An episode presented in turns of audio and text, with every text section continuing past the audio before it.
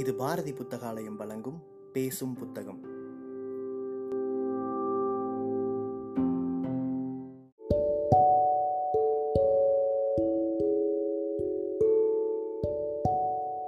Book day இணையதளத்தின் மூலமாக முன்னெடுக்கப்படும் வாசகர்களுக்கான வாசிப்பு போட்டியில் தேர்வான சிறுகதையை கேட்க இருக்கிறீர்கள்.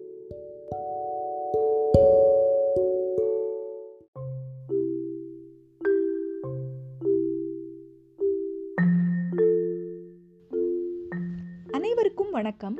வட அமெரிக்கா மிச்சிகன் மாகாணத்தில் இருந்து செல்லம்மாள் நரசிம்மன். பாரதி புத்தகாலயமும் தமிழ்நாடு முற்போக்கு எழுத்தாளர்கள் கலைஞர்கள் சங்கமும் இயல் குரல் கொடை குழுவும் இணைந்து நடத்தும் பேசும் புத்தகம் நிகழ்விற்காக முதலில் என் நன்றியை தெரிவித்துக் கொள்கிறேன். இந்த பேசும் புத்தகம் நிகழ்விற்காக நான் எடுத்துக்கொண்ட சிறுகதை டேய். இதனை எழுதியவர் திரு விழியன் என்னும் உமாநாத் செல்வன் அவர்கள். டேய் அம்மா தவறிட்டாங்க. பசங்களுக்கு சொல்லிடு என சொல்லிவிட்டு பதிலுக்கு காத்திருக்காமல் டெலிபோனை துண்டித்தான் நேதாஜி. அழைப்பு வந்த நேரம் இரவு ஒன்பது மணி. எந்தவித சலனமும் இல்லாமல் திடமான குரலில் பேசி வைத்து விட்டான் அவன். அவன் எப்போதுமே அப்படித்தான். உணர்ச்சிகளை உள்ளுக்குள்ளேயே வைத்துக் கொள்பவன் கல்லூரி தோழன் சகா உயிர். நேதாஜியின் குடும்பத்தை பற்றி கேள்விப்பட்டு கண்ணு வைக்காத நண்பர்களே இல்லை எனலாம். ஒரே கூரையின் கீழ் பதினெட்டு பேர் கூட்டு குடும்ப வாழ்க்கை வாழ்கின்றார்கள் என்றால் சும்மாவா? வீட்டில் இருப்பதுதான் அவனுக்கு சுகம். ஏரந்தாங்கல் அவனது ஊர். கல்லூரியில் வகுப்புகள் முடிந்ததும் பஸ் ஏறி விடுவான். கல்லூரி நாட்களின் பிற்பகுதியில்தான் நண்பர்களுடன் ஒட்டவே ஆரம்பித்தான். வீட்டை விட்டு வெளியே தங்குவது அரிது. முகத்தில் அப்பியிருந்த அதிர்ச்சியை கண்ட ரமேஷ் என்னாச்சு? என்றான். நேதாஜியின் தாயாரின் மரணச் செய்தியை தெரிவித்தேன். அழத் துவங்கினான். ரமேஷும் எங்கள் வகுப்பு தோழன். அன்று எதேச்சையாக எங்கள் வீட்டில் இருந்தான். அந்த சமயத்தில் அலைபேசிகள் மிக குறைவு. இன்கமிங் கால்களுக்கும் காசு. நாங்கள் கல்லூரி முடித்து வேலை தேடி அலைந்து கொண்டிருந்த நேரம். கம்பெனிகள் எங்களை நியமித்திருந்தாலும் வேலையில் சேரும் நாளை அறிவிக்காமலேயே இருந்தார்கள். ஆட்டோகிராஃப் புத்தகத்தில் இருந்த நம்பர்களை தேடி நண்பர்களுக்கு செய்தியினை சொல்லிவிட்டு இரவே ஏறந்தாங்கள் கிளம்பினோம். அது சின்ன கிராமம். காட்பாடியில் இருந்து பதினைந்து கிலோமீட்டர் தூரம் இருக்கும். பழமையான கிராமம். பகலிலேயே நான்கு ஐந்து முறைதான் பேருந்து செல்லும். திருவலத்தில் இருந்து ஆட்டோ கிடைப்பதும் அரிது. மணி பத்திற்கு மேல் இருக்கும். வேறு வழியே இல்லை. அப்பாவின் சொத்தாய் எனக்கு கைமாறி இருந்த அந்த பழைய இந்து சுசுகியில்தான் சென்றாக வேண்டும். எங்கள் வகுப்பில் அநேகம் பேர் ஓட்டிய ஓட்ட கற்றுக்கொண்ட வண்டி இதுதான். கல்லூரி காலங்களில் மாடு இழுப்பதைப் போல் மூன்று நான்கு தடிமாடுகளை ஒரே நேரத்தில் இழுத்துள்ளது. மொடா குடியனை போல் பெட்ரோல் குடிக்கும். ஹெட்லைட் பரிதாபமாய் விழித்தது. காட்பாடி பிரம்மபுரம் கர்ணாம்பட்டு திருவலம் ஏரந்தாங்கல் சுமாரான வெளிச்சமற்ற சாலை. இருப்பினும் வேறு மார்க்கம் இல்லை வழக்கமாக மூச்சு விடாமல் பேசும் ரமேஷ் அன்று அமைதியாகவே வண்டியின் பின் அமர்ந்து வந்தான். வண்டியும் வழக்கத்தை விட மெதுவாகவே நகர்ந்தது. வழியில் கல்லூரியை கடந்துதான் போக வேண்டும். கல்லூரி முடித்து சில மாதங்களே ஆனதால் நினைவுகள் பசுமையாக இருந்தன. அதோ அந்த ஸ்டாப்பில் தான் நேதாஜியும் மற்ற நண்பர்களும் பஸ் பிடிப்பார்கள். இரண்டாம் ஆண்டின் இறுதியில் சுமார் பதினைந்து பேர் நேதாஜியின் வீட்டிற்கு சென்றிருந்தோம். சிக்கன் பிரியாணி தான் வேண்டும் என முன்னரே சொல்லிவிட்டோம். நேதாஜியின் வீடு இந்த தெருவில் ஆரம்பித்து அடுத்த தெருவில் தான் முடியும். அசலான கிராமத்து வீடு.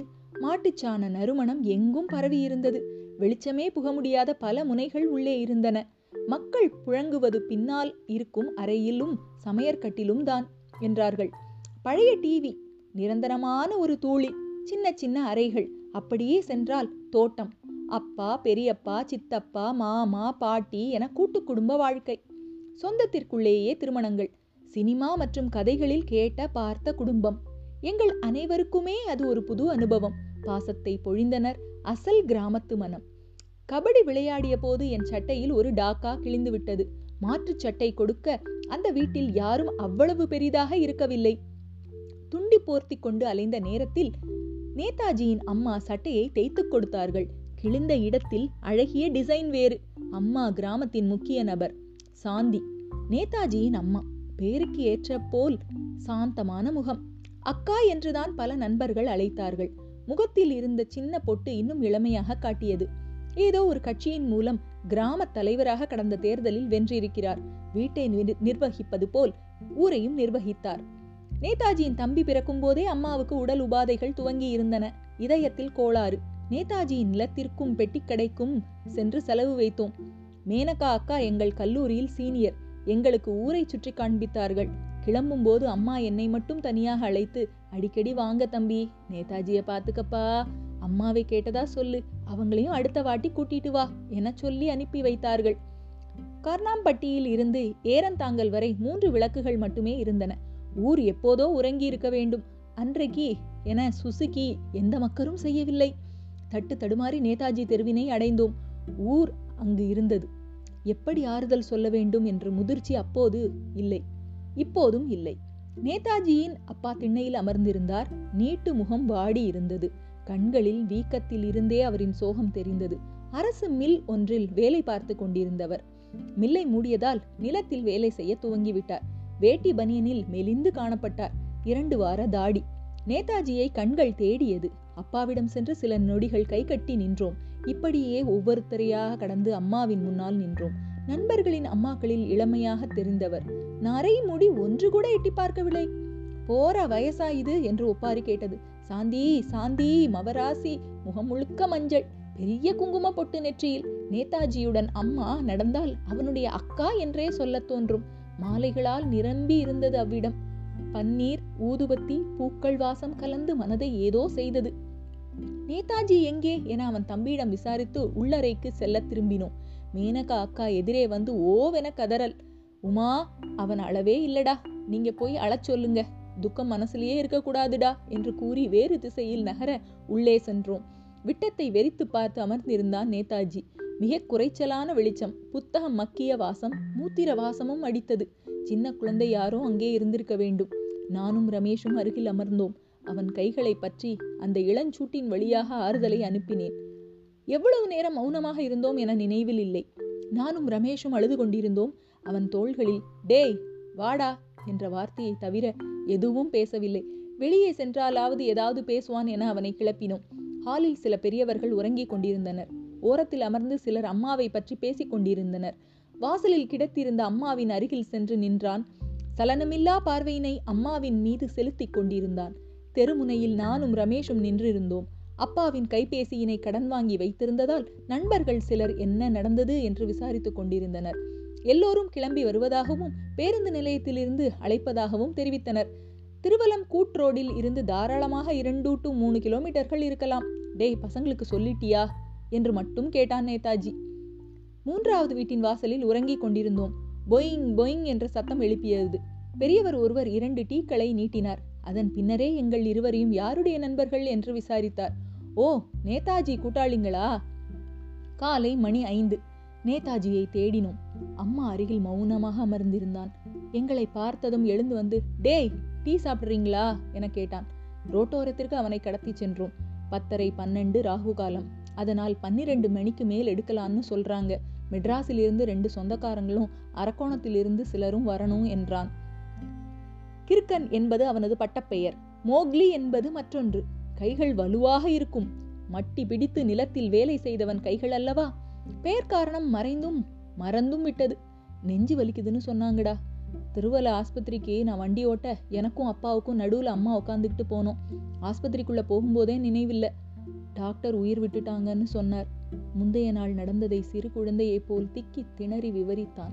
நல்ல வேளை தம்பியும் பெங்களூரில் இருந்து லீவுக்கு வந்திருந்தான். சொல்லி முடித்து அழுவான் என்று எதிர்பார்த்தோம்.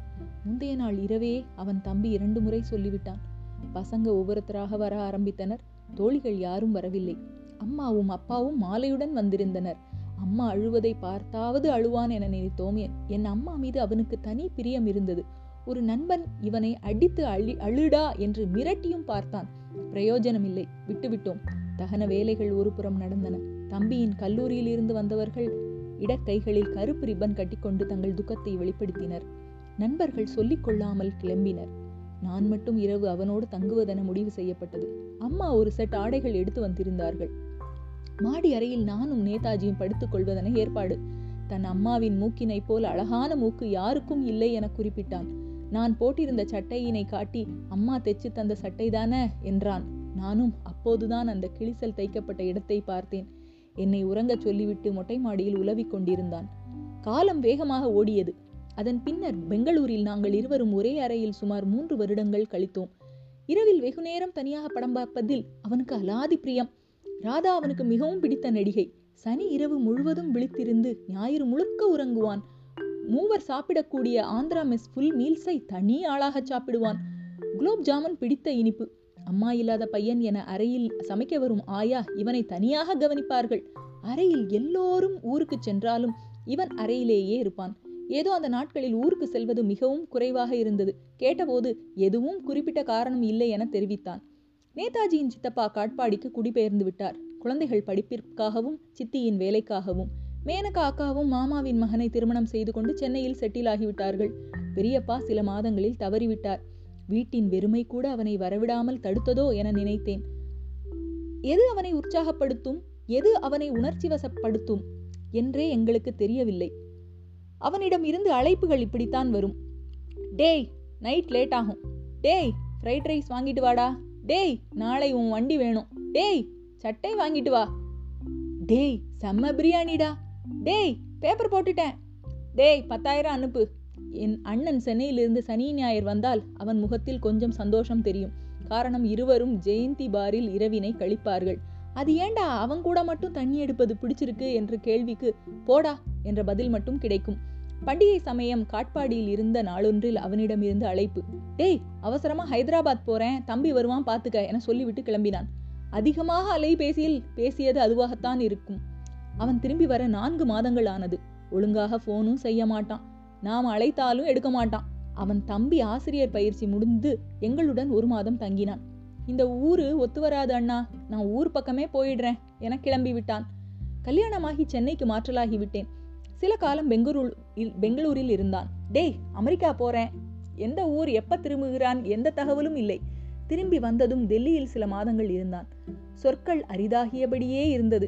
கான்ஃபரன்ஸ் கால் வசதிகள் வந்த பிறகு நண்பர்கள் அளவாடும் போது அவன் அழைப்பில் இருப்பான்.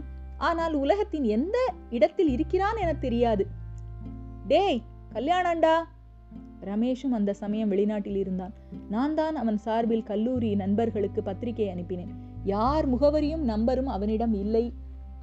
நிச்சயிக்கப்பட்ட சங்கீதாவிடம் வெகு நேரம் இவனை பற்றி சொல்லிக் கொண்டிருந்தேன். பேசவே மாட்டேங்கிறார் அண்ணா என்று பேசி முடிக்கும் தருவாயில். ஆனாலும் அவனை வெகு சீக்கிரத்திலேயே புரிந்து கொண்டாள். நேரில் பார்த்தபோதுதான் ஏன் சங்கீதாவிற்கு சம்மதம் தெரிவித்தான் என்று தெரிந்தது. ராதா போலவே இருந்ததால் தான் சங்கீதா அவனுக்கு ஏற்ற ஜோடியாகவே திகழ்ந்தாள். திருமணத்தின் போது அண்ணி அண்ணி என என் மனைவியை அழைத்ததால் என் மனைவிக்கும் அவளை ரொம்ப பிடித்துவிட்டது. போனில் இருவரும் மணிக்கணக்கில் பேச ஆரம்பித்தனர். நண்பர்களின் இல்லத்தரசிர்களை தோழிகளாக்கிவிட்டால் அதன் பிறகு சுகம்தான். தில்லியிலிருந்து ஏறந்தாங்கல் வரும் சமயம் சென்னை வழியாகத்தான் போக வேண்டும். தமரா தவறாமல் வீட்டில் தலை காட்டிச் செல்வான். இரவு இரண்டு இருக்கும். மனைவி போனை நீட்டி நேதாஜி அண்ணன் கூப்பிடுகிறார் என போனை நீட்டினாள். கிறுக்கன் காலிங் என்று திரையில் ஓடிக்கொண்டிருந்தது. பதட்டமாகவே போனை எடுத்தேன். ஹலோ? மறுமுனையில் டேய் குண்டா! பொண்ணு பிறந்திருக்காடா? ஏன் கலரு? குட்டி மூக்கு குட்டி காலு. அம்மா மாதிரியே இருக்காடா. அம்மா மாதிரியே மூக்குடா. அம்மா மாதிரியே முடி கரு கருன்னு பசங்க நம்பர்த்தாடா நானே ஃபோன் பண்ணி சொல்றேன். கேட்க கேட்க என் மகளின் தலையை கோதியபடி அழத் துவங்கி இருந்தேன். அங்கே அவன் அழுதானா? கேட்கவில்லை. இருபக்க அலைபேசியும் மௌனமாயிருந்தது டேய்! நன்றி. வணக்கம்.